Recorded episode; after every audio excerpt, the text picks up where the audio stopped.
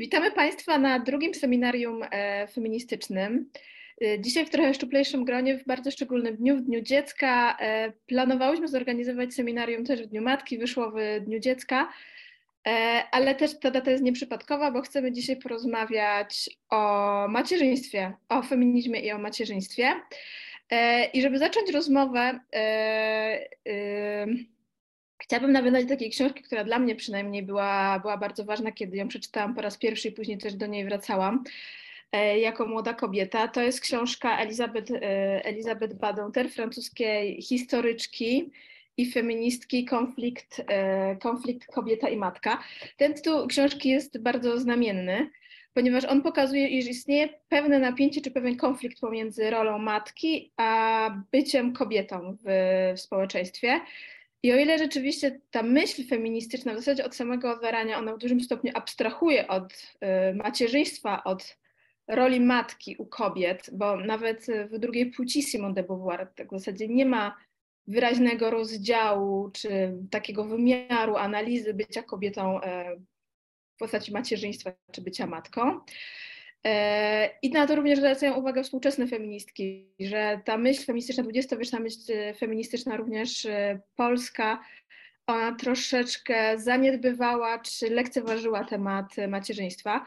Z kolei prawa strona, jak możemy ich nazwać, tradycjonaliści, konserwatyści, ale też religia, katolicy, ona z kolei stara się redukować kobietę do roli matki. E, więc żyjemy trochę w, w, takim kontekście kulturowym, w którym jesteśmy z jednej strony bombardowane takim przekazem, że ważna liczy się, liczy się kobieta i powinna ona swojej samorealizacji podporządkować również swoją rolę reprodukcyjną, fakt bycia matką, to dawanie nowego życia i opiekę nad y, małym człowiekiem. A z drugiej strony jesteśmy, jesteśmy zasypywane takimi e, e, narracjami o tym, że tak naprawdę liczymy się tylko wtedy i istniejemy tylko wtedy, kiedy zostajemy matkami i cała nasza kobiecość jest w zasadzie redukowana do macierzyństwa. Zuza, chciałaś coś powiedzieć o książce? To znaczy tak, bo nie wiem na ile będę tutaj w kontrze do części z Was, bo ja się zgadzam z autorką w tym sensie, że E, uważam, że macierzyństwo kobietom się e, przydarza, też decydują się na nie, dlatego że mają takie predyspozycje, pełnimy z racji e, faktów biologicznych, tak, z, z racji budowy taką rolę, rolę matki w, w wychowaniu dziecka. I, ale z tego tytułu nie powinno się wyciągać jak, jakichś daleko idących wniosków, E, co do e, roli społecznej kobiety przede wszystkim, czyli to, co robi prawica. E, ja myślę sobie, że jak właśnie siedzimy tutaj, to jesteśmy feministkami, które materialistycznymi, czyli uznajemy to, że właśnie te biologiczne aspekty funkcjonowania, nie są to konstrukty społeczne, nie są to e, jakieś przypadkowe, e, przypadkowe właśnie stworzone kulturowo e, cechy. No i tutaj słusznie zresztą ta autorka dostrzega, że ten właśnie taki feminizm materialistyczny, który się narodził w drugiej fali, miał taką, taką tendencję do esencjalizowania to nie musi być to samo, bo nam się często zarzuca, że właśnie my, uznając, że płeć e, w aspekcie biologicznym jest faktem, różnimy się, my i mężczyźni budową, e, no to zarzuca nam się, że my z tego coś chcemy wyprowadzić. Owszem, niektóre feministki być może chcą, ale nie, po pierwsze, ani dotychczasowe badania psychologiczne, ani właściwie te analizy historyczne nie potwierdzają tego, żeby na przykład kobieta była w jakiś bardzo szczególny sposób e, obdarzona predyspozycjami e, psychologicznymi jednak i ku na przykład nie wiem, instynktem macierzyńskim, straszną potrzebą posiadania e, dziecka. No i czasami Mm, mówi się, że oczywiście pewne różnice psychologiczne są. Natomiast kiedy na przykład chociażby w budowie układu nerwowego, takie badanie sobie czytałam przed chwilą, że powiedzmy, kiedy pokazuje się zdjęcie dziecka kobiecie i pokazuje się mężczyźnie, małego dziecka, no to trochę inne struktury się uaktywniają, mężczyzny bardziej poznawcze, na przykład u kobiety bardziej emocjonalne. Natomiast E, no, są to różnice średnie. Średnie, e, czyli na przykład jeśli u kobiet byłoby to 7 punktów na 10 średnio, u mężczyzn byłoby to 3, 4, na przykład 5 punktów, to będzie istotne statystycznie, ale te osoby będą e, zarówno w jednej, jak i w drugiej grupie będą osoby o bardzo wysokiej potrzebie, jak i bardzo niewielkiej. No, Druga kwestia to jest właśnie historia macierzyństwa, bo ta sama autorka napisała też właśnie książkę o o tym aspekcie, tak, czyli poszukiwała jakiejś szczególnej e, predyspozycji. Historycznie, szczególnie tam wiele tych analiz opiera się na e, kwestii na oddawania niemowlaka mamkom. Ona zastanawiała się, na ile było to uwarunkowane kwestią konieczności pracy, na ile było to uwarunkowane mm, no po prostu wolą. No i z tej analizy wychodzi jej, że raczej e, raczej kobiety najzamożniejsze, które mogły wykreować jak to, to macierzyństwo jako um, jakąś część kultury, tak, na przykład no, nie pracowały, miały zasoby, um, mogły stworzyć jakiś taki wizerunek kobiety jako dobrej matki, to robiły to niechętnie. Takie coś jak pomysł bycia matką jako osobą e, troskliwą, opiekuńczą, obdarzoną szczególną empatią w stosunku do dziecka powstał dopiero w wieku XVIII. Wcześniej nie było też koncepcji e, dzieciństwa, ale to też wynika to nawet nie tylko z tej książki, ale historii dzieciństwa. Tak? Dziecko było traktowane po prostu no, e, jako na przykład obdarzone szczególnie tym grzechem pierworodnym i tak dalej, tak, te, te, analizy. No i ja z tego myślę sobie, że faktycznie um, nieuzasadnione jest wyciąganie po prostu jakichś wniosków co do organizacji społecznej na podstawie faktu, że kobiety są zdolne do posiadania potomstwa, do wykarmienia niemowlaka. No to tak jak się, tak jak się spodziewałaś, ja się niezbyt zgodzę. Ja znam książki Badanter, e, Zresztą jestem nawet w ich posiadaniu, co jest e, wielkim fartem, bo one chodzą po jakichś ogromnych Białe kruki, tak. E, I no ona w ogóle ma taką radykalną tezę, że instynkt macierzyński nie istnieje. E, I e, no, nie wiem, znaczy ja się z tą tezą nie zgadzam, po pierwsze. Po drugie, ta teza wydaje mi się na dzisiejsze czasy dosyć wątpliwa, no bo na przykład walczymy z surrogacją, czyli handlem kobiecym ciałem. No jeżeli instynkt macierzyński nie istnieje, no to faktycznie można komukolwiek e, to dziecko oddać. I tutaj, i tutaj tak, no oczywiście to jest ciekawy nurt. No zresztą to samo jest u Simone de Beauvoir, bo to nie jest prawda, że tam nie ma rozdziału o matce. Tam jest rozdział o matce, tylko on jest strasznie negatywny, że matki są tam kokoszkami, że matki tam oddają swoje tak. życie dla innego życia, e, inne takie rzeczy. Czyli to jest takie, to jest takie trochę w feminizmie. No jest dość krótki chyba w porównaniu z innymi rozdziałami. Tak, ale to jest taki, ale on mnie, ale on mnie uderzył, ja jeszcze dziecka nie miałam, ale on mnie uderzył jako coś takiego no bo nie wiem, czy znacie historię Sartra i Beauvoir, to był taki patriarchalny dwór, gdzie nienawidzono dzieci, gdzie jako dzieci traktowane były młode kobiety, które przechodziły z rąk do rąk tych wszystkich facetów egzystencjalistów. Zawsze pierwszy był Sartre. I, e, i tutaj Beauvoir trochę E, e, Beauvoir, która była uległa dosyć wobec tego, wobec tego dworu, tak naprawdę, nie była uległa wobec jakichś tam autorytetów na zewnątrz. Mm, ona taką trochę wizję matkofobiczną, no nie używam takiego słowa wtedy, oczywiście takiego nie było, e, przyjęła. Zresztą widać to też w tym jej liście w obronie aborcji, on się nazywał list 373, to były lata 50, lata 70, przepraszam, we Francji. Wtedy wprowadzono dopuszczalność aborcji, ale ten list był taki, że porównywał y, płód do raka.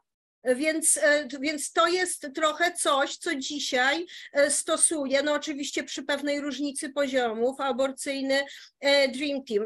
No dla mnie to, czy my mamy instynkt, czy nie, czy on przybiera jakieś kulturowe formy, czy nie, no znaczy jedno, jedno drugiego nie, nie wyklucza, mamy instynkt, ale instynkt jest w niektórych sytuacjach tłumiony, w niektórych sytuacjach mm, podbijany tak, tak kulturowo, ogólnie nie wszyscy, kobiety i mężczyźni są wyposażeni w coś takiego, że, że wobec dziecka ogarnia ich jakieś rozczulenie, chcą pomagać, zwłaszcza malutkie dziecko. Nie wiem, czy się zastanawiałyście, zastanawialiście wy przed ekranami, dlaczego, dlaczego dzieciom się puszcza bajki, w których wszyscy mają duże oczy. No to jest właśnie coś, co powszechnie nas rozczula, rozczulają nas też małe zwierzątka. Wszystkie mają duże oczy, czyli mamy taki uniwersalny wzorzec, trudno go nazwać instynktem macierzyńskim, bo mają go również mężczyźni, ale na pewno coś takiego mamy zaszczepionego po to, żeby dzieci nie zginęły po prostu.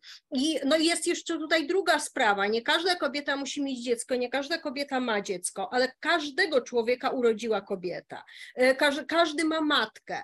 I tutaj jakiś szacunek dla tych matek, za to, co wykonały. Ja patrzę materialistycznie i, i, wiem, że nie zawsze, nie zawsze matki dają to, co potrzeba dzieciom, czasem tego nie mają, tak? bo na przykład nie mają jakichś, e, jakichś zasobów, są samotnymi matkami. Ja pisałam na przykład o prostytutkach w XIX wieku. To były w 90 paru procentach matki. Matki, które nie były w stanie wykarmić swoich dzieci, e, bo mąż umarł, odszedł albo nie było to dziecko ślubne.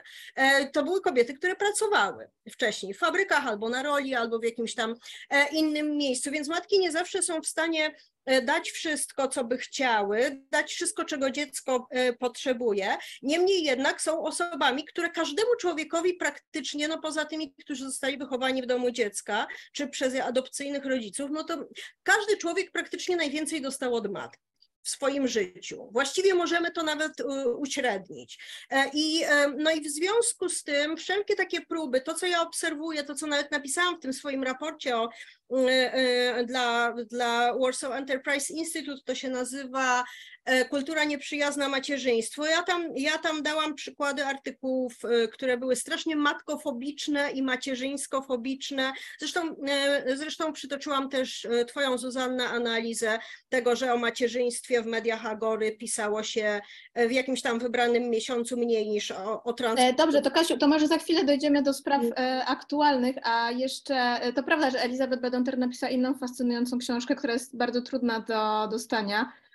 Historia macierzyństwa i ona z kolei pokazuje, że macierzyństwo, nawet jeśli jest faktem biologicznym, to też jest jednocześnie instytucją kulturową, mhm. e, która jest e, obudowana pewnymi normami społecznymi w zależności od e, miejsca, momentu historycznego i dziejowego, w różny sposób wygląda bycie, bycie matką, bo na przykład we Francji w XVII i w XVIII wieku się dzieci, większość tak. kobiet na przykład w miastach rzeczywiście tuż po narodzeniu oddawała e, swoje dzieci na wieś, na rok lub dwa, jeśli one przeżyły, to je od, po prostu tak. odbierały, kiedy już były tak plus minus e, odchowane i to było wtedy absolutną normą, dlatego że E, opieka nad małym dzieckiem e, uniemożliwiała jej wypełnianie innych ról społecznych, w tym wypadku roli żony i pomaganie mężowi w jego, w jego pracy. Więc to jest e, niezwykle ciekawa analiza historyczna. Zresztą w książce Kobieta i Matka Elizabeth Badonter też pisze o tak zwanej ideologii macierzyństwa, o karmieniu naturalnym mlekiem, o ogromnej presji, jakiej kobiety są obecnie poddawane i porównuje to choćby z latami 60., kiedy ona rodziła dzieci i kiedy ta presja w zasadzie nie istniała i ona wtedy tłumaczy, tłumaczy, że tak naprawdę jej łatwiej było urodzić dzieci i je wychować i dzielić z partnerem opiekę nad dziećmi w latach 60. niż obecnie pokoleniu, yy, yy, pokoleniu jej córek, które, które rodziły dzieci w latach 90. Marta, znaczy, ja tylko chciałam jedną, aha dobra, to Marta, bo ja chciałam tylko jedną taką krótką ripostę, że y, dla mnie y, z niedostrzegania jakichś szczególnych predyspozycji, szczególnego instynktu macierzyńskiego nie wynika żadne wartościowanie negatywne macierzyństwa. Po prostu dla mnie to jest fakt i kropka, tak? Czyli nie jest to wartościowanie ani pozytywne, ani negatywne po to chciałam. Ale zanim, zanim, przepraszam Cię Marta, ale ja też, ja też się chciałam do tego odnieść, bo ten pomysł instytucji macierzyństwa to jest wcześniejszy, to jest Adrienne Rich, y, napisana w latach 70 zrodzone z kobiety. I ona tam mówi, że macierzyństwo jest zarazem instytucją, jak i y, no, jakimś tam biograficznym doświadczeniem kobiet, no i, no i dzieci, więc jedno nie wyklucza drugiego. Ta społeczna determinacja nie wyklucza y, y, jakiejś innej, tak? Proszę Marta, przepraszam za wcinanie. Dobrze, już nie szkodzi. E, to znaczy, ja chciała powiedzieć, jak to przywołujemy, bo jej patriarchalny związek, w którym była. To mam wrażenie, że to w ogóle była specyfika tamtych czasów w, pewnym, w pewnej mierze, takie traktowanie dzieci jako trochę produktu ubocznego, skutku ubocznego uprawiania seksu. E, nie wiem, czy pamiętacie, jak wyszła już kilkanaście lat temu chyba książka córki Stanisława Dygata, która miała żal do samego Dygata i miała też żal do Kaliny Jędrusik, że byli opiekunami właściwie no, złymi, generalnie tak podsumowując. E, opisuje taki świat, no, w którym są ludzie, którzy są prawda artystami, którzy mają swoją karierę, którzy lubią imprezować czasami e, nie wiem, do 30, 40, 50 roku życia to się właśnie jest niekończąca impreza, e, alkohol i gdzieś tam się plączą między nogami te dzieci, dla których nikt nie ma czasu. Więc to jest w ogóle ciekawe, jak rzadko znaczy, jak bardzo lubimy chyba mówić o tym, jak to rodzice powinni, rodzice, matki powinni kochać dzieci, stawiać na pierwszym miejscu, ale jakoś tak w praktyce to się rzadko zdarza, tak historycznie rzecz tak. biorąc. Mhm. I tak chyba się to wiąże z moimi przemyśleniami na temat instynktu macierzyńskiego, że to jest coś, co istnieje, albo ten w ogóle ten instynkt, o którym też mówimy, że są ludzie w ogóle opiekuńczy wobec dzieci. No oczywiście, jak ja o tym mówię, to zaraz nam się przypominają ludzie, którzy wobec dzieci są okrutni, którzy w ogóle nie są wobec swoich, wobec cudzych, są nie tylko je ignorują, ale je bardzo źle traktują. E, więc ja mam wrażenie, że ta opiekuńczość wobec dzieci, ona istnieje. Ona ma nie jedno imię, to znaczy ludzie potrafią też, e, ja mogę o sobie powiedzieć, że zaznacie czuć u siebie taką odpowiedzialność też nie za nasze dzieci, tylko w ogóle za młodszych od siebie ludzi w sytuacjach, kiedy kogoś szkolimy, kiedy mamy kogoś pod sobą w, jak w jakiejś hierarchii. E, myślę natomiast, że, jest, że to jest coś, co istnieje, że jest kruche. To znaczy, że przegrywa z różnymi rzeczami, tak jak na przykład e, no jedna z tych rzeczy, o których możemy, możemy to sprowadzić do tego, że kiedy ludzie nie mają środków na wychowanie dzieci, to czasami spełniają wtedy te obowiązki gorzej albo w ogóle ich nie spełniają i Dlatego y, dobre traktowanie dzieci, troska o nie, to jest chyba coś, na co musimy chuchać i dmuchać, bo inaczej zniknie.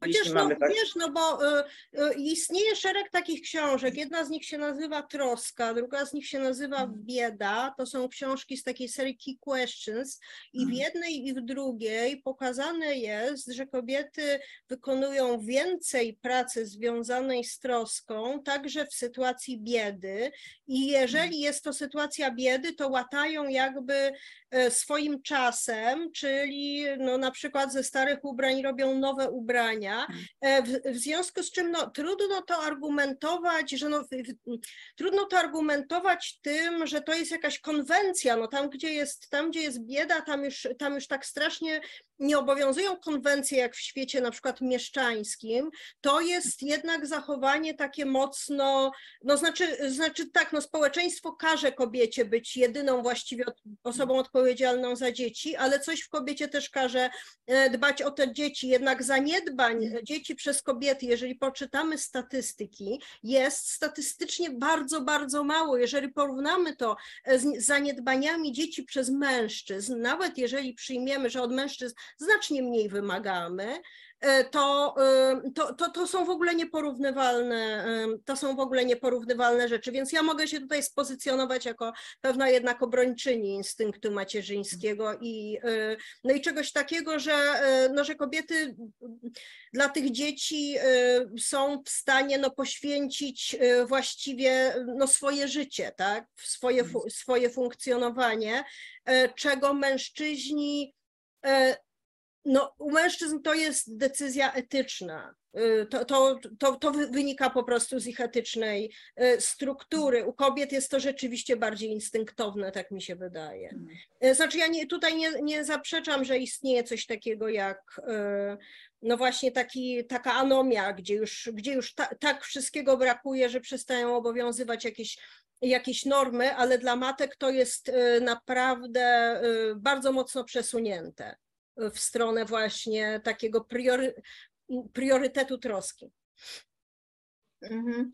Ja bym się też skłaniała raczej ku temu, że jakaś forma instynktu macierzyńskiego istnieje, choćby w wypadku oddziaływania hormonów na kobietę, kiedy jest w ciąży, rodzi dziecko i później opiekuje się e, dzieckiem. E, ale myślę, że nie rozstrzygniemy tego, czy na pewno coś takiego istnieje. Czy... Znaczy, ja właśnie chciałam jeszcze tylko taką krótką ribostę, że zastanawiałam się nad tym, bo czytałam też kiedyś taka kobieta, geografia intymna i tam właśnie była taki trochę w mistycznym takim tonie opisane różne przemiany fizjologiczne, które zachodzą e, nawet kilka lat po urodzeniu dziecka. E, natomiast e, właśnie to, co powiedziałaś, Marta, że to dotyczy różnych aktywności, w tym nawet zwykłej aktywności fizycznej, to znaczy okazuje się, że owszem, ciało mamy predysponowane do w pewnym kierunku, ono nam w jakiś sposób to funkcjonowanie ułatwia, ale my mamy wyjątkową łatwość też, żeby te, te sygnały ignorować i wybierać zupełnie konkurencyjne motywy po prostu. Więc gdyby tak argumentem takim jednak jest, że y, kiedy kobiety mają wybór, nie decydują się na zbyt wiele y, dzieci. Gdyby to było, e, albo wcale, więc gdyby to było mm, jakieś wspaniałe doświadczenie, mimo wszystko, to mm, sądzę, że może mielibyśmy kult macierzyństwa na przykład. Zuza, ty teraz wchodzisz dokładnie na kolejny temat, o którym miałyśmy rozmawiać. E, obecnie w Polsce w zasadzie trwa taka debata publiczna od dłuższego czasu, ale ona się chyba nasila ostatnio na temat macierzyństwa, dokładnie dlaczego kobiety nie rodzą dzieci. Niskiej dzietności e, analizuje się pod kątem e, takim demograficznym niską dzietność, przyczyny niskiej dzietności. Tych przyczyn szuka się w zasadzie wyłącznie po stronie kobiet. I mm, to się chciałam mm, zapytać Was w pierwszej kolejności, czy właśnie te obecne narzekania na to, że kobiety nie rodzą dzieci, czy one, czy te analizy, próby wyjaśnienia tego fenomenu, e, czy to strukturalne, czy jakieś takie bardziej kulturowe są według Was trafne? Bo co Wy o tym myślicie? Jak Wy to, jak wy to wyjaśniacie? Znaczy, no powiedziałabym tak, no bo ja robiłam właśnie e, raport e, ilościowy na ten temat e, z sondażownią Maison and Partners dla Warsaw Enterprise Institute i mm, ja wyciągam z niego i z różnych innych, z różnych innych sondaży wniosek, że to wcale tak nie jest, że kobiety nie chcą mieć dzieci albo nie mają dzieci. Mamy, mamy mniej więcej w tym momencie średnią 1,5 na kobietę dziecka, co oznacza, że większość kobiet ma dzieci, tylko że bardzo duża część tych dzieci jest jedynakami. I drugi element, który jest bardzo analizowany i uważany często za negatywny, y, to jest to, że kobiety rodzą późno. E, y, na przykład po trzydziestce. I tutaj, I tutaj albo, no średnia w Polsce jest 29, czy tam 28 z kawałkiem.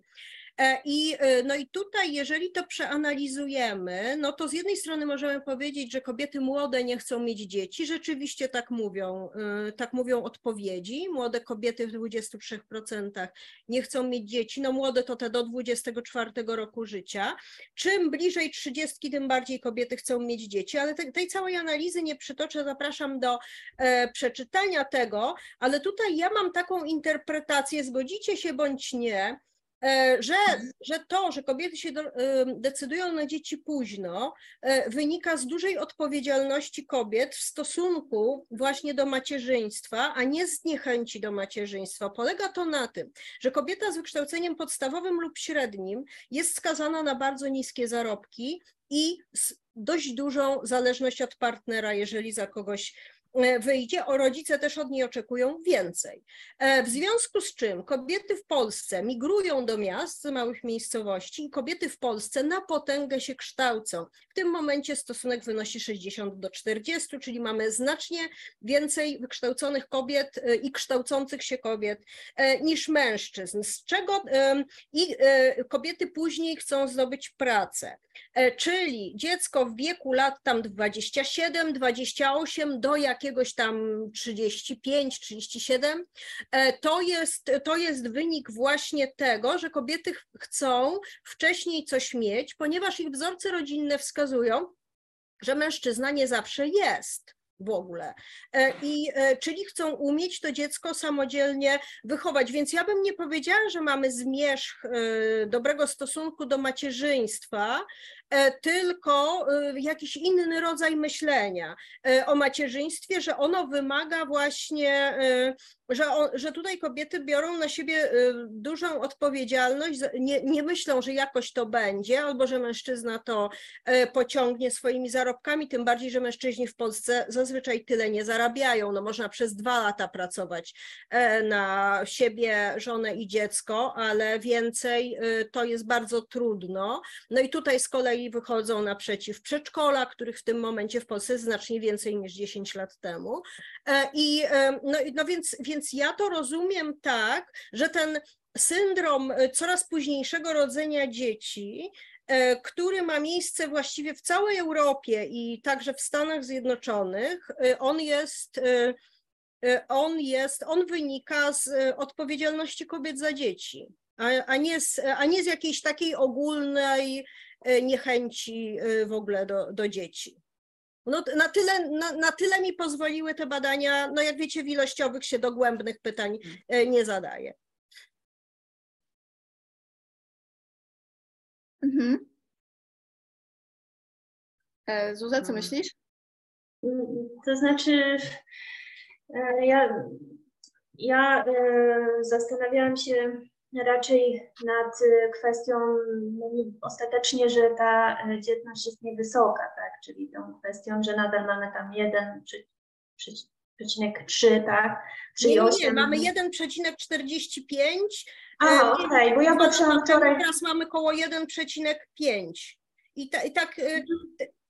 bywała gorsza dzietność po 90 roku. Znaczy, no nie wiem, z 2021, ale może dobrze, tam wyszło katastrofalnie, bo tam było w ogóle w danych światowych na jednym z najgorszych miejsc na świecie w ogóle. To parę lat temu, no. tak. Teraz, teraz jest niższa dzietność. Y, Dobrze, ale mhm. tak ogólnie, no to no nie zaliczamy się nawet do tych krajów z tą zastępowalnością pokoleń, tak? E, I nad tym się zastanawiałam trochę, o takim nad motywem mm, po prostu, e, nad y, przyczynami, w ogóle nad podejściem do, do dzietności. Mm, od różnych stron, ale właśnie tutaj mogę też y, trochę się posiłkować, że ten aspekt historyczny, bo tą książkę właśnie o historii macierzyństwa sobie wczoraj na szybko przeczytałam, bo, e, bo, ten, bo jednocześnie też e, kończę książkę o e, chłopkach, tak?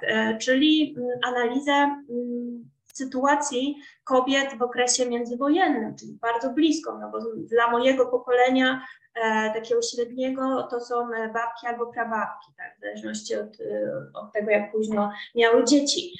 E, I ta sytuacja tam jest, e, była e, katastrofalna i o tym mam wrażenie rzadko się mówi, że kiedy mówi się o wpływie kultury, no to właśnie jest tam jakiś a to hedonizm, indywidualizm, a to coś, tak, z tego zakresu, ale nie mówi się w ogóle o przekazach międzypokoleniowych.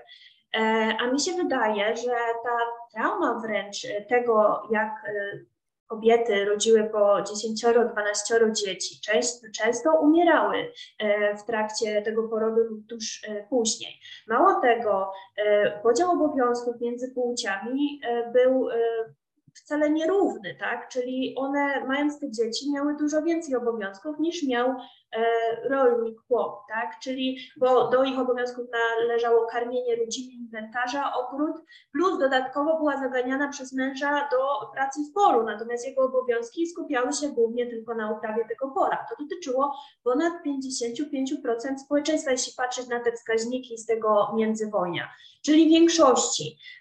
I teraz zastanawiam się też nad tym, myślę, że jest zły obraz, nawet no, jeśli nie w ogóle posiadania potomstwa, to wielopokoleniowej, e, wielodzietnej rodziny.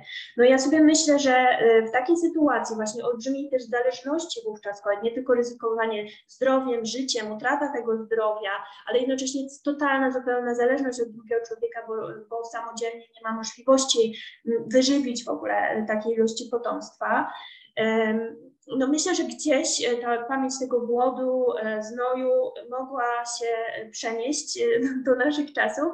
W związku z tym też na rodziny, szczególnie wielodzietne, nie, nie patrzy się bardzo przychylnie. Często jest tak, że nawet jeśli rodzice oczekiwaliby jakiegoś wnuczki, wnuka, no to jedno, dwoje, prawda, to jest wszystko ok, ale jak już ta kobieta zacznie na przykład decyduje się mieć więcej, to już się zaczyna, a po co ci to?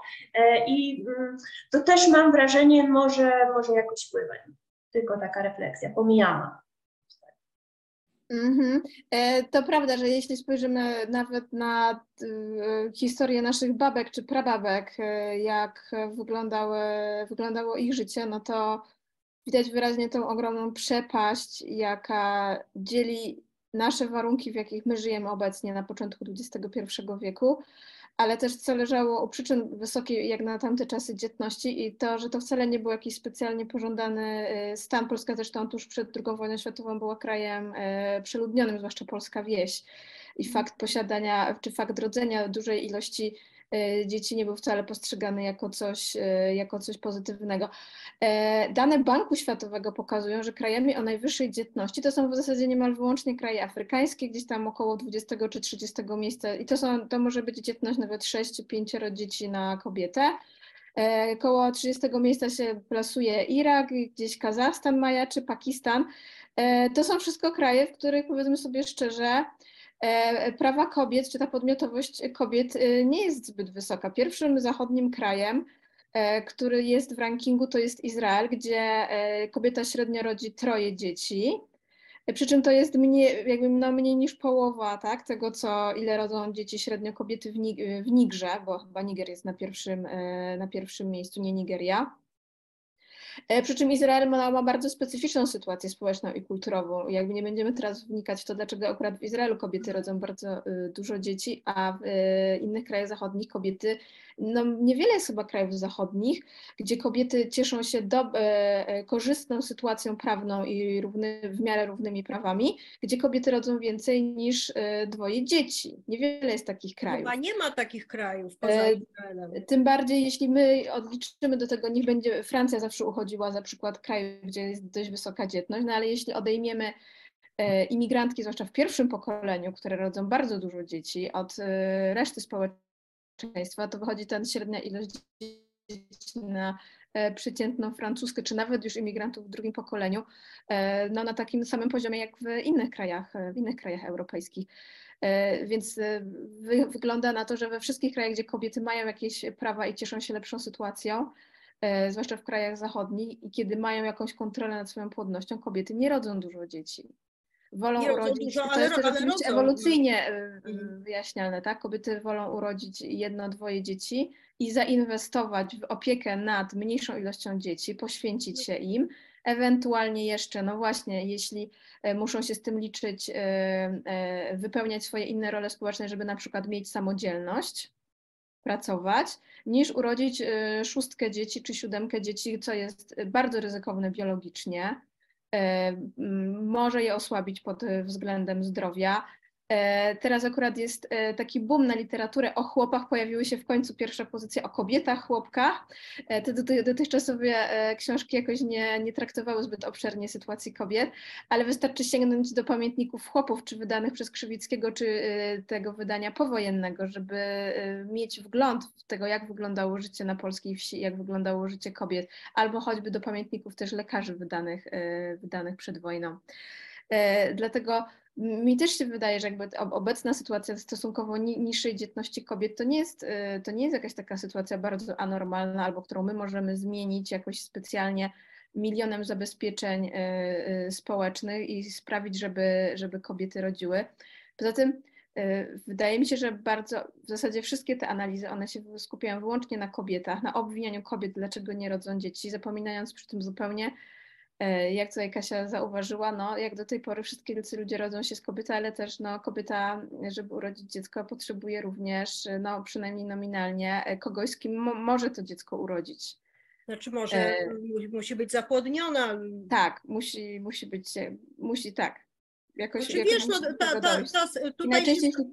Mhm, chcę tylko powiedzieć, że najczęściej jeśli kobieta ma, mm, e, ma jakąkolwiek kontrolę nad tym, no to woli sytuację, kiedy ma z kim urodzić i wychować to dziecko, niż gdyby miała je rodzić sama, albo, że tak powiem, zachodzić w ciążę e, niechcianą. No tak, e, tylko że, że wiesz, no masz, masz tutaj rację, ale jest taka książka, bardzo, bardzo Wam polecam, ona się nazywa Wojny reprodukcyjne i tam z kolei pokazane są różne różne mm, e, sytuacje krajów, które starały się ograniczyć dzietność. I to ograniczanie dzietności było tak samo antyfeministyczne, jak programy, powiedzmy, Kościoła katolickiego, który chciał dzietność wywindować do niesamowitych e, rozmiarów. Więc na przykład Indie, które w tym momencie nie mają wysokiego przyrostu. E, Indie, e, e, w Indiach płacono za sterylizację mężczyznom na przykład bez wiedzy ich żon. I, i tutaj, no i tutaj no albo, albo, jakieś, albo jakieś właśnie programy te chińskie polityki jednego dziecka. Czym to się skończyło w Indiach i Chinach? Tym, że w tych krajach brakuje kobiet bo ludzie usuwa, bo kobiety usuwały ciąże z córkami. No i oczywiście, że no kobiety są ważniejsze dla rozmnażania niż mężczyźni, więc kraje, w których jest cała masa mężczyzn ponad, no znacznie więcej niż 106 na 100, jeżeli chodzi o e, młodych mężczyzn, no to jest bardzo niekorzystna sytuacja pod wieloma względami, ale ona jest także nie, e, oczywiście niekorzystna pod względem pod względem dzietności, no bo co, co mężczyźni dwaj ze sobą dziecka nie zrobią. Więc, więc, e, więc tutaj, e, więc tutaj no, ta, ta, cała, ta cała akcja zmniejszania rozrodczości, która, której przyświecały mm, no, słuszne jakieś przeświadczenia, bo rzeczywiście świat się zmagał w XX wieku z przeludnieniem, one się skończyły, no tak jak zwykle się kończą różne rzeczy, czyli E, czyli pogorszeniem sytuacji e, kobiet. E, w, w, tych krajach. No wyobraźcie sobie to mm, sterylizowanie, znaczy to usuwanie żeńskich płodów, to jest tak naprawdę no, straszny preceder wynikający z antyfeminizmu, który w dodatku sprawia, że na jedną kobietę jest iluś tam mężczyzn, gdzie przeważają mężczyźni, no ja jestem tutaj jakoś tak naturalistyczna, może się ze mną nie zgodzicie, gdzie przeważają mężczyźni, tam się robi agresywnie, ci mężczyźni porywają te kobiety, gwałcą te kobiety, e, kupują te kobiety i tak dalej. Więc no, no to tak, tak, tak, takie skutki e, e, regulowania tych spraw ponad głowami kobiet, ale rzeczywiście tam, gdzie to jest wynik kobiet decyzji, to mamy do czynienia z ewidentnie taką współzależnością. Im więcej kobiety mają praw i wykształcenia, tym rodzą dzieci mniej, aczkolwiek y, wcale lepiej są te dzieci zaopiekowane. Tak, są to dzieci zaopiekowane i, I są to dzieci rodzone później. Praktycznie tak. wszędzie mhm. poza Izraelem, gdzie się rodzi e, dość wcześnie te dzieci, ale tam to jest też, e, też cała machina państwowa, która jakby uzupełnia tę lukę poholokaustową jeszcze, bo mamy do czynienia też z takim, e, z takim, z taką prawidłowością, że po wojnach na przykład rodzi się dużo dzieci. Jeżeli jakaś, jeżeli jakaś populacja straci, utraciła bardzo dużo młodych ludzi, to, e, to się rodzi dużo dzieci, więc nasza rozrodczość jest jednak dość mocno e, podporządkowana instynktom. Ja bym tego jednak e, mhm. broniła. No, może teraz Marta się wypowie, bo już. Ja mam do Marty inne pytanie, jako też do antropolożki kulturowej. Czy te obecne dyskursy kulturowe, w jakich, jakimi jesteśmy bombardowane z każdej strony, często sprzeczne, jak one się mają do, do, do tego, czy kobiety, do zachęcania, czy do zniechęcania kobiet do, do rodzenia dzieci? Je, jakie to są dyskursy, jakie ty widzisz? Znaczy, mi się wydaje, że kobiety są takie między młotem a kowadłem, to znaczy zawsze czegokolwiek nie zrobią, zawsze będzie źle. E, pomyślałam o tym na przykład, kiedy Kasia przytoczyła te dane, że dziewczyny do 24 roku życia tak się nie chcą rozmnażać. I przepraszam, to nie powinno nas w ogóle dziwić, ponieważ e, jest, żyjemy w kraju, w którym uważa się właśnie za niezbędne ukończenie studiów wyższych. Tak. I to jest mniej więcej 24 rok życia, to są okolice y, kończenia magisterki, w sensie tak, tak, tak. poprawiania magisterki, mhm. prawda? E, w związku z czym ja pamiętam, jak ja byłam w toku tym edukacyjnym, jak byłam licealistką, od pierwszej, od pierwszej klasy liceum pamiętam takie powtarzane y, legendy, znaczy to nie były legendy, bo to było, chodziło o konkretne osoby, że była taka w trzeciej klasie czy tam w drugiej klasie zaszła. I tu opowieści o tym, że no dobrze się w ogóle stało, jeśli tej dziewczynie na przykład pozwolono y, zdać maturę. Znaczy, tak, ale to było takie przestrzeganie, prawda, żebyś tak nie skończyła. Tak, i to nigdy nie jest o tym, że przede wszystkim to mogły być tak, to mogły być nieletnie, nie ma w ogóle pytania, skąd się to dziecko wzięło, dlaczego ona zaszła w ciążę, jak to się stało, tylko to jest, że zajście, zajście w liceum, e, koniec życia. Życie się skończyło, przegrana, y, no może nie stawianie, ale też troszeczkę te takie, prawda, zawstydzanie kobiet za to, że uprawiały seks. Mhm.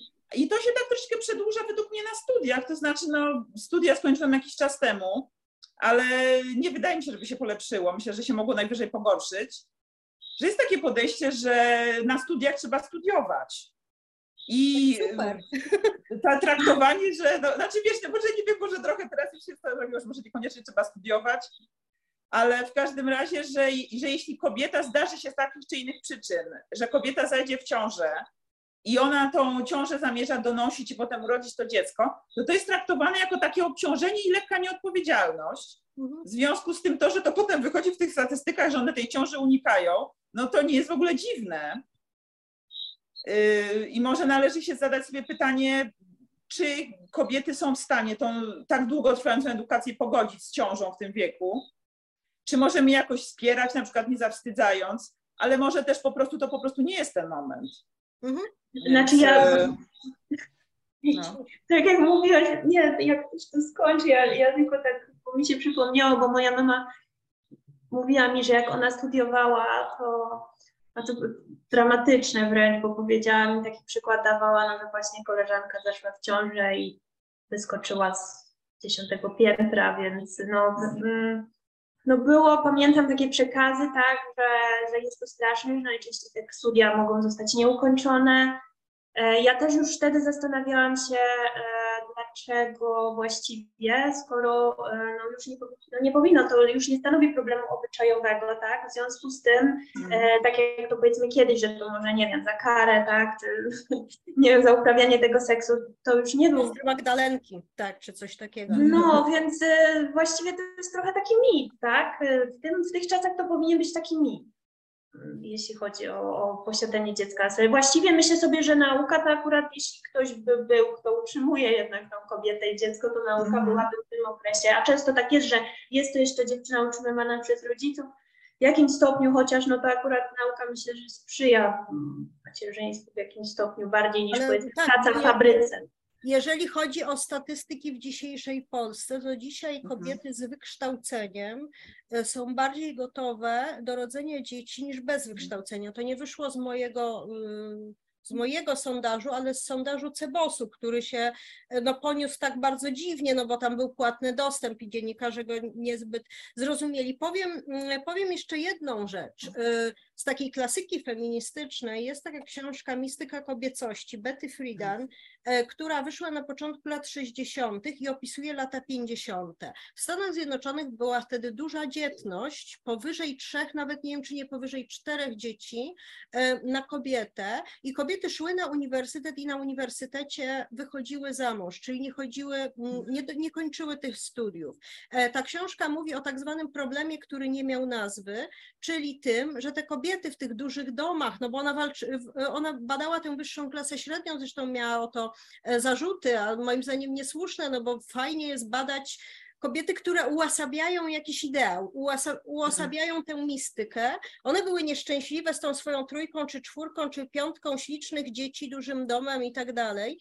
Dlaczego? Dlatego, że one nie skończyły studiów. I tutaj świat socjalistyczny, w tym między innymi Polska, budził zazdrość Betty Friedan i różnych innych Amerykanek, bo tutaj kobiety wychodziły za mąż i kończyły studia. E, bo rzeczywiście także w Polsce się wychodziło za mąż wcześniej, ale nie było takiego przeświadczenia, że kobieta ma zrezygnować. I tutaj, tu w Polsce, jak również w większości innych krajów socjalistycznych, e, kobiety wcześniej zaczęły robić kariery naukowe naukowe, także takie typu doktoranckie studia czy, czy inne takie rzeczy. Betty Friedan na przykład mówiła, że w Stanach Zjednoczonych nie ma lekarek, są doktorowe, mhm, żony tak, tak a w krajach socjalistycznych są. Więc my mamy tutaj jakąś inną tradycję i na to, to, że kobiety się tak chętnie dzisiaj kształcą, należy patrzeć trochę inaczej niż w krajach tych tak zwanego zachodu, bo my mamy tutaj mocną tradycję kształcenia się kobiet i dostrzegania w tym sensu życia. Ja też rozmawiam o tym ze studentkami i one mówią, że, że studiowanie, mimo że nie jestem na jakimś takim super prestiżowym kierunku, tak, e, że studiowanie jest dla nich tak przyjemne, że one w ogóle nie myślą o tym, co, co dalej, że one po prostu chcą studiować, że to jest, że to jest dla nich bardzo ważne, jakby takie biograficznie. I to, to, to jest bardzo pozytywny w ogóle mm, aspekt, że, się, że, że, że kobiety tak lubią się kształcić. Hmm. I, tu, I tutaj to godzenie, no, no nie wiem, ja bym nazwała kobiety w Polsce odpowiedzialnymi bardzo właśnie za, za, znaczy, za, to, to jest chyba bezdyskusyjne, że no, kobiety, tak jak już rozmawiałyśmy o tym, że kobiety o, o tym, czy będą miały dzieci, to decydowanie przez nie to ma, nie wiem, dosyć krótką historię. Tak. O decydowanie, co będzie z moim życiem, no wyjdę za mąż, będę miała dzieci. I dużo, jak dobrze pójdzie, bo jak źle pójdzie, to mogę na przykład umrzeć w połogu dosyć szybko. Więc e, to, że kobiety decydują no i podejmują zdroworozsądkowe decyzje, to raczej jest coś, czemu się należy z szacunkiem przyglądać, a nie budować takie, no te teorie, prawda, są różne o tym, że kobiety na przykład się bawią, Kariery że bawią, podróżują jak mogą. To ale. Że się, tak, tak, tak do Japonii, która jest krajem na przykład bardzo konserwatywnym, ale nie przekładać to na dużą dzietność, a wręcz przeciwnie. Absolutnie. Japonia jest jednym z pierwszych krajów od końca. To znaczy ja właśnie tak zadałam sobie pytanie, jak to z tą Japonią jest, prawda, że Japończycy są absolutnymi liderami w wymieraniu. Ja mogę Ci powiedzieć, jeżeli dacie no. mi, mi e, pół minuty, to wynika z tego Japonia, Korea, kilka takich państw mhm. bardzo, bardzo tradycyjnych, e, po prostu e, właśnie niska dzietność jest z powodu tej tradycyjności, z powodu tego, że tam jest antykoncepcja, w przeciwieństwie do Afryki, gdzie jest z tym mhm. słabo, jest antykoncepcja i kobiety po prostu nie chcą wchodzić w rolę pani domu, która hmm. nie ma prawa pracować, musi robić jakieś finezyjne śniadanka dla dzieci e, i w ogóle, e, no, no w ogóle jest, więc, więc kobiety po prostu wybierają. E, czyli, tak. czyli Kasiu, tak, no czyli Kasiu mógł być jakiś japoński konserwatysta powiedzieć, że tak to się kończy, jak się babą poluzuje po prostu. Trochę. Nie, tak to się kończy, jak się od bab wymaga za, za wiele, a mają dostęp do antykoncepcji. Jakoś tak. E, no trzeba, trzeba pamiętać, że w Japonii antykoncepcja pojawiła się legalna bardzo późno. E, że to ale, było ale, argument... ale ten wskaźnik małej liczby dzieci w Japonii, on jest też dość świeży. Tak, ale też e, antykoncepcja miała na to na pewno wpływ i chodzi o to, że antykoncepcja w Japonii została zalegalizowana bodajże wtedy, kiedy zalegalizowano Viagrę i już nie można było mówić kobietom, że to jest nienaturalne, ponieważ panowie postanowili też sobie aplikować coś nienaturalnego, niepotrzebnego. E, ale jeśli właśnie myślimy o, e, o tym, że no, myślę, że kobiety, e, jak, trudno jest mówić o tym, że kobiety nie zachodzą w ciążę, bo są nieodpowiedzialne, bo na przykład nie wiedzą, ile mają czasu na zajście w ciążę i wychowanie dzieci, i sobie przypominają no wiecie, no znamy te wszystkie teorie, które są niesamowite. No i oczywiście te teorie to są, nie są za bardzo poważne, ale czasami mam wrażenie, że jak faktycznie pojawiają się jakieś wyniki, jakieś statystyki, to one są, są próby interpretowania ich według tych teorii. To znaczy, że właśnie, że, że, że kobiety y, mają za dużo wolności, popełniają jedna za drugą, pokolenie po pokoleniu jakiś tragiczny błąd, zapominają, że mogły mieć dzieci, do kiedy mogły mieć te dzieci kiedy mi się wydaje, no, że jest to jednak kwestia oceny sytuacji, czy dzieci w tym momencie to jest dobry pomysł. I może, może tak nie należy tak w pierwszej, w pierwszej kolejności patrzeć na kobiety, które tych dzieci nie mają, tylko na świat, w którym one nie chcą mieć tych dzieci. Mm. E, słuchajcie, wracamy do konkluzji e, książki Elizabeth Battender Konflikt kobieta-matka. Mhm. Y, gdzie ona pisze, że tak naprawdę w tych krajach, gdzie jest, większa, gdzie jest większa presja na bycie dobrą matką, takie normy dotyczące macierzyństwa są surowsze, e, tym kobiety są tak naprawdę mniej chętne do posiadania dzieci, mają tych mhm. dzieci mniej e, i odczuwają to w większym stopniu jako ciężar, przeraża je to i ten konflikt kobieta-matka jest wtedy większy, a te kraje E, które są dużo luźniejsze, gdzie ta kultura jest dużo bardziej e, przyjazna matko, ale nie jest też taka wymagająca wobec, e, wobec kobiet i wobec różnych wzorców wychowania. W tych krajach kobiety chętnie po prostu rodzą dzieci i mają, mają więcej dzieci. I Japonia chyba też trochę jak Polska są takimi krajami, gdzie e, ta presja na bycie dobrą matką, takie ocenianie pod kątem tego, Mhm. czy jest się dobrą matką, czy wszystko trzeba robić tak jak trzeba, czy jest się wystarczająco poświęcającą matką, e, dla dziecka jest naprawdę duża, co wydaje mi się, że bardzo wiele młodych kobiet może zniechęcać. I jako, że dobiega już, e, e, e, dobiegamy już powoli do końca spotkania, na koniec chciałabym, chciałam Wam zadać jedno pytanie. Jesteśmy od lat bombardowani takimi sprzecznymi dyskursami, no bo lewica nam mówi, jeśli dotyczy to macierzyństwa, o tych dzieciach to w zasadzie nie ma aż bardzo wiele do powiedzenia. Feminizm, bardziej już, nie wiem, e, aborcja, antynatalizm, dużo jest antynatalizmu, czyli przekonywania tego, dlaczego nie warto jest mieć dzieci, dużo jest o e, wyzwoleniu kobiet, o emancypacji, o tym, jak bardzo nas e, obciąża, obciąża praca reprodukcyjna i praca opiekuńcza, jaki to jest dla nas, jaki to jest dla nas ogromny ciężar, który nas hamuje w rozwoju. No a z drugiej strony prawica co, narzeka, że wymrzemy, bo kobiety nie rodzą dzieci, że zaleją nas imigranci, bo to oczywiście też wiąże się z tym. E, No i że kobiety jeszcze, to jest też dość e, istotny wątek, kobiety wybrzydzają, kobiety są egoistkami, tutaj się ostatnio pojawiło takie modne określenie hipergami, one zawsze chcą lepszych mężczyzn niż na których zasługują E, i to jest wszystko wina kobiet, dlaczego nikt ich nie chce i nie mają z kim mieć e, dziecka, a potem narzekają. E, Moje pytanie do Was, jak się w tym odnaleźć? Ale żeby, proszę, żeby Wasza odpowiedź była skierowana do słuchaczek i do innych kobiet. E, Czy warto jest mieć e, dzieci, albo czego potrzebują kobiety w Polsce, też bombardowane tymi e, sprzecznymi i zawsze obwiniającymi je dyskursami? Czego potrzebują kobiety w Polsce, żeby chcieć mieć, chcieć mieć dzieci? Jak Wy uważacie?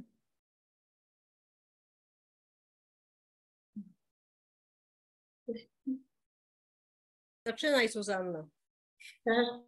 Znaczy, no ja mam właśnie taką, ja mam akurat dość kontrowersyjny pogląd. To znaczy, no jak się nad tym zastanawiałam, e, to niestety mm, zrozumiałam trochę progresywistów tak zwanych, mm, że oni w tej swojej filozofii postępu muszą zajść do e, pewnej co najmniej niechęci do macierzyństwa albo podejrzliwości jako do czegoś e, z gruntu tradycjonalistycznego.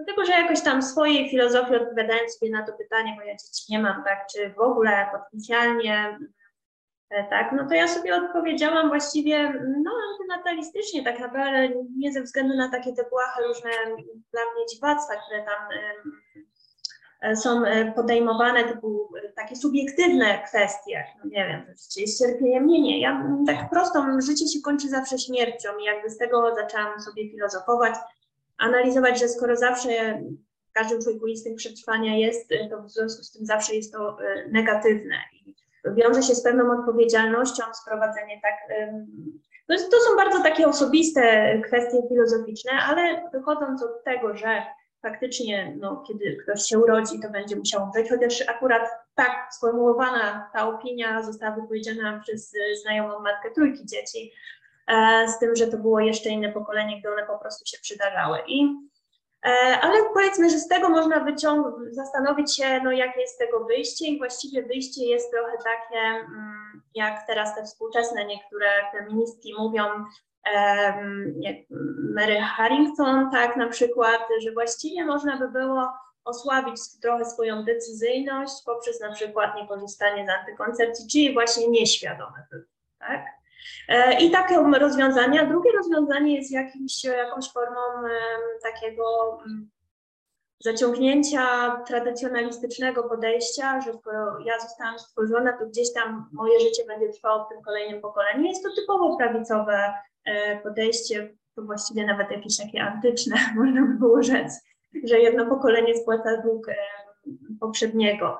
Więc gdzieś tam tak sobie to w swoim umyśle rozegrałam i mm, i, i jakby mm, na tym stanęło. Natomiast tego nie, to nie implikuje dla mnie żadnych, e, żadnego wartościowania tak, macierzyństwa. To znaczy dla mnie e, to, że kobiety mają dzieci, ja bym chciała tylko, tak sobie to wyobrażam, że żeby, utrzymana została jednak ta podmiotowość właśnie, czyli gdzieś tam kobieta jako jednak postrzegana jako e, człowiek, jednostka, a nie jako matka, nawet jeżeli okresami matką bywa, tak? Więc ja się bardziej do tego przychylam. Jak rozwiązać e, problem, który ja sobie tutaj wymyśliłam, tak, ten e, cały ten antynatalistyczny, nie wiem i nie jestem pewna, czy to jest właśnie możliwe bez odniesienia się do jakichś takich bardziej metafizycznych, e, tradycjonalistycznych filozofii. Tak bym to one są po prostu, no wszyscy, wszyscy kobiety i mężczyźni chcą mieć e, przyszłe pokolenia i podobna grupa wśród kobiet jak wśród mężczyzn nie chce mieć e, następców. Można to nazwać dość, dość uniwersalnym i występującym wszędzie. No i tego prawica nie wymyśliła, tego tradycja nie wymyśliła. Przecież to jest, przecież to w nas po prostu jest, jest tak jak wszystkie inne gatunki, chcemy przedłużyć gatunek. E, chcemy przekazać swoje geny. Mhm. Znaczy. Tak? Nie, mów Marta, no bo jestem ciekawa, co jak inni ludzie do tego podchodzą, eee, kobiety. No to znaczy ja ci powiem, że jak ty o tym mówiłaś, e, to mi się przypomniało, to, to znowu pojawia się Japonia, wątek japoński. E, przypomina mi się taka scena z filmu Kurosały Sny, kiedy bohater, to jest długi film, gdzie nasz bohater e, przechodzi jakby, jakby postać jako narrator przez różne sny, które przeważnie są koszmarami. E, ale ostatni sen taki nie jest. E, on się, e, on odwiedza taką wioskę młynów wodnych, gdzie odseparowana od życia żyje sobie taka cywilizacja, no wymyślona generalnie. I on tam rozmawia z takim staruszkiem, który no generalnie wygląda taki mocno zasuszony. Według chyba scenariusza ma sto ileś lat. I on się wybiera na pogrzeb kobiety, która była w jego wieku, która była jego pierwszą miłością i złamała mu serce. No i ona też umarła, dożyła sędziwego wieku. I on mówi temu bohaterowi, że y, ludzie lubią narzekać na życie, ale to jest tylko takie gadanie pozbawione treści, że, że życie jest wspaniałe, życie jest bardzo ciekawe. W związku z czym no, tak się złożyło, że nie jest, życie nie jest wieczne, a przynajmniej nie takie życie, jakim je znamy. Natomiast y, nie myślę chyba o życiu jako jakimś niekończącym się cierpieniu. Wydaje mi się, że y, jeśli chodzi o to, czy warto mieć dzieci, to naprawdę tak, to jest tak jak trochę jak czy warto, y, czy warto grać w totka. No, możemy wygrać, to znaczy y, możemy my być szczęśliwi i nasze dzieci mogą być szczęśliwe. Tak naprawdę nasz wpływ na to jest ograniczony. Ja nie mówię, w sensie porównanie do loterii jest trochę niesprawiedliwe, bo uważam, że ta szansa jest całkiem duża. Na to, żeby, żeby jednak, y, żeby to nie było straszne. Tak, tak mi się wydaje. W związku z czym koncentrowanie się na negatywach i próbie omijania tych negatywów y, nie wydaje mi się chyba najlepszą, najlepszą drogą w tym momencie. Jeśli miałabym powiedzieć, co tak myślę w takim bardzo globalnym y, pojęciu, pojęć, moim, moim wyobrażeniu o tym, dlaczego ludzie mają dzieci, co się opłaca, czy nie. Magda, a ty?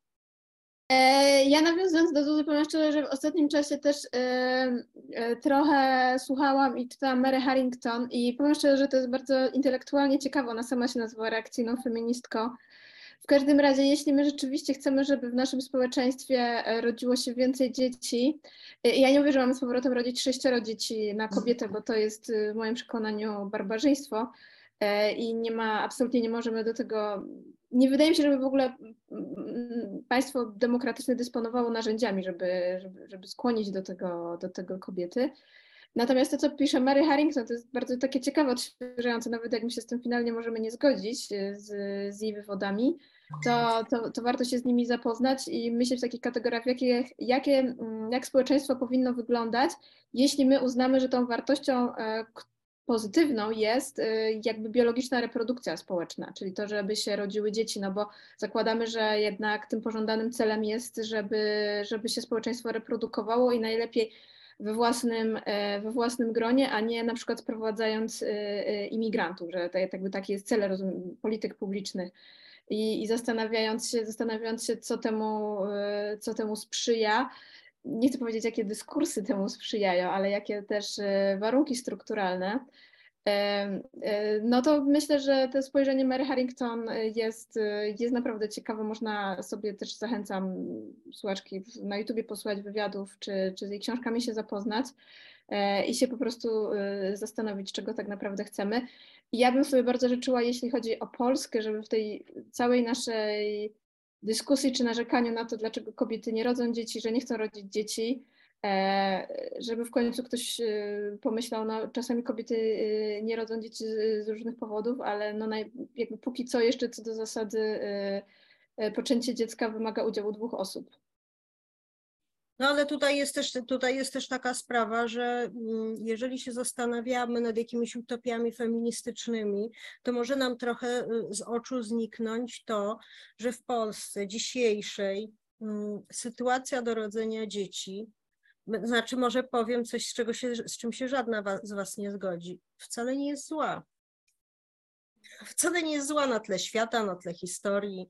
E, można, można zostać matką, pracować. Mamy długą tradycję PRL-owską właśnie e, tego. E, nikt nie patrzy dziwnie na matkę, która, która pracuje. Więc wiecie, no też, też jakby to powiedzieć, no poza kwestią zakazu aborcji, który jest rzeczywiście wymierzony w kobiety, to, y, to ta, ta reprodukcyjna rola kobiet no nie jest obwarowana w tym momencie jakimiś y, takimi... Znaczy, wiesz co, Kasia, jakby jeszcze miałam coś dodać y, dla społeczności kobiet homoseksualnych od siebie jako jedna z mhm. nich, kiedy tutaj, mm, bo jeszcze oczywiście jest ten aspekt, tak, że mhm. E, nawet powiem tak, y, tutaj myślę, że byłaby to potencjalnie jakaś grupa, która, no, no to jest sprawa niezałatwiona, tak, jakieś chociaż formy no, zabezpieczenia e, potomstwa, niezależnie od tego, y, jaka dwójka dorosłych wychowuje to e, potomstwo. I jeśli też mówimy, mówisz, że jest dobrze, ale właśnie ekonomicznie na przykład, że można pracować, i tak właśnie tutaj, mm, kiedy sobie myślałam jeszcze od innej strony, to kiedy mogłabym sobie taki dylemat rozwiązać, to prawdę mówiąc, gdyby było faktycznie, dysponowałabym sporym nadmiarem, tak? sporym nadmiarem ekonomicznym, a e, to e, jest jednak trudne, biorąc pod uwagę, się popatrzy się na oszczędności choćby Polek i Polaków, jest to osiągane przez niewielką stosunkowo grupę, ja się do nich nie zaliczam, więc też jakby i popatrzę, patrząc tutaj na, tą, e, na ten właśnie aspekt, to w parach homoseksualnych, parach lesbijek e, dzieci się rodzą, ale tam, e, gdzie pomimo braku zabezpieczeń, ale tam, gdzie dość szybko jest osiągana bardzo dobra sytuacja ekonomiczna, takie się zdarzają. Jest to mała w ogóle grupa społeczna, ale wśród nich jeszcze tam jakieś są, prawda, takie jak popatrzę po mm, koleżankach, jakieś takie e, dziewczyny, którym wtedy powiedzmy brak przepisów nie przeszkadza aż tak bardzo, mm, Czyli nie wiem, czy to nie jest jednak czynnik e, dominujący, że może byśmy chcieli dużo więcej mhm. dzieci dla siebie. Poruszasz też za bardzo ważny temat, że Kasia mówi, że posiadanie dzieci w Polsce e, nie jest teraz trudne. Mnie się wydaje, że ten aspekt ekonomiczny jest bardzo ważny. Posiadanie dzieci jest drogie tak naprawdę. Jest drogie, ale nie, ale nie mamy tych takich e, zakazów jakichś obyczajowych, że matka nie może tego, że matka nie może tamtego. Na pewno sytuacja się y, kolosalnie zmieniła. Być może my nie zdajemy sobie sprawy, jak bardzo w ciągu ostatnich 20 czy 30 lat w związku z samotnym macierzyństwem, że kobieta teraz może mieć sobie sama dziecko i ona nie jest przedmiotem ostracyzmu społecznego, nawet w samotnych społecznościach. Jej może być owszem trudno y, wychowywać samej dziecko, owszem, natomiast ona nie jest skazana na ostracyzm, nie jest wypędzana ze swojej e, społeczności i nigdy nie wypomina, ani nikt dziecku nie wypomina tego, że jest e, urodzone poza związkiem małżeńskim. I to jest niesłychana zmiana, trochę przemilczana tak naprawdę społeczna. Tak. Jak bardzo w ciągu jednego pokolenia to podejście do, mał, do dzieci pozamałżeńskich się zmieniło i też podejście do, do samotnego małżeństwa. Wydaje mi się, że teraz jednak norma społeczna mówi, że, że nawet jeśli kobieta jest w ciąży, ale ten jej partner nie jest jakoś specjalnie y, dobrym kandydatem na partnera życiowego, to lepiej jest jej wychowywać y, samej dziecko. Wiadomo, że, że wtedy w większym stopniu musi polegać na przykład, jeśli ma i życzymy wszystkim kobietom, żeby miały wsparcia, wsparciu rodziny, innych mhm. bliskich osób, na, natomiast jakby kobieta jest obecnie w stanie w Polsce wychować sama dziecko i to nie wiąże się aż z takim dużym kosztem społecznym, jak to jeszcze się mogło wiązać 20, 30 czy 40 mhm. lat temu, Natomiast y, inną kwestią jest, być może już chyba nie zdążymy dzisiaj o tym powiedzieć, ale fakt, że rzeczywiście posiadanie dzieci obecnie w Polsce jest drogie i 500 plus y, poprawiło byt polskich rodzin, natomiast ono nie rozwiązuje tego fundamentalnego problemu, jakby dużej prywatyzacji opieki nad y, dziećmi, wychowania dzieci, jaka nastąpiła w Polsce od lat 90. XX wieku. E, no i też wracamy tutaj do tego, co mówiliśmy na początku, że, e, czy też co mówią często inne osoby, że tak naprawdę w tym momencie być może posiadanie dzieci to jest swego rodzaju przywilej, o tym jak Kasiu mówiłaś, tak, klasy średniej czy kobiet wykształconych, ludzi, którzy mogą sobie na to pozwolić tak naprawdę, jeśli my mówimy o, o świadomym macierzyństwie i którzy mają do tego, e, do tego zasoby. Może jeszcze Myślę, Marta że... się wypowie, bo, mhm. bo, bo tu Marta nie skomentowała mhm. na koniec. Jakbyś mogła e, Marta światło zapalić, bo cię już słabo znaczy, widać. To jest to światło, które zapaliłam. A, rozumiem. e, ale co konkretnie miałam skomentować?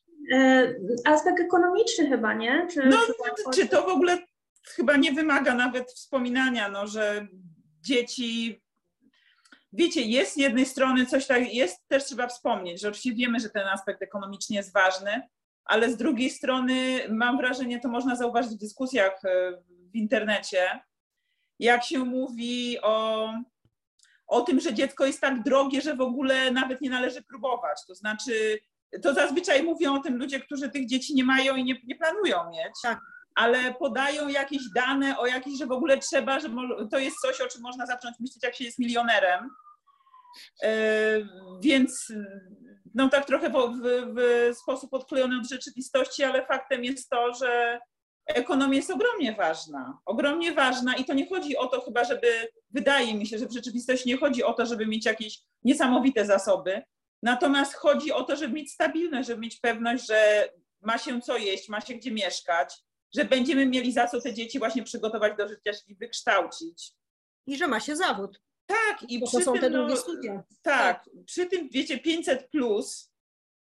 Yy, mam wrażenie, że to oczywiście jest miło, że, że, że ci ludzie dostają te pieniądze, ale myślę, że to nie ma jakiegoś porażającego wpływu na ich decyzje. To znaczy, że to tak, jest yy, no, kieszonkowe, kieszonkowe, nie ma jakiegoś drastycznego wpływu na nasze życie tak naprawdę i decyzje w nim podejmowane.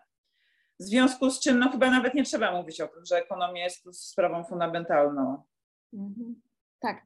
I tym optymistycznym akcentem myślę, e, to spotkanie zakończymy.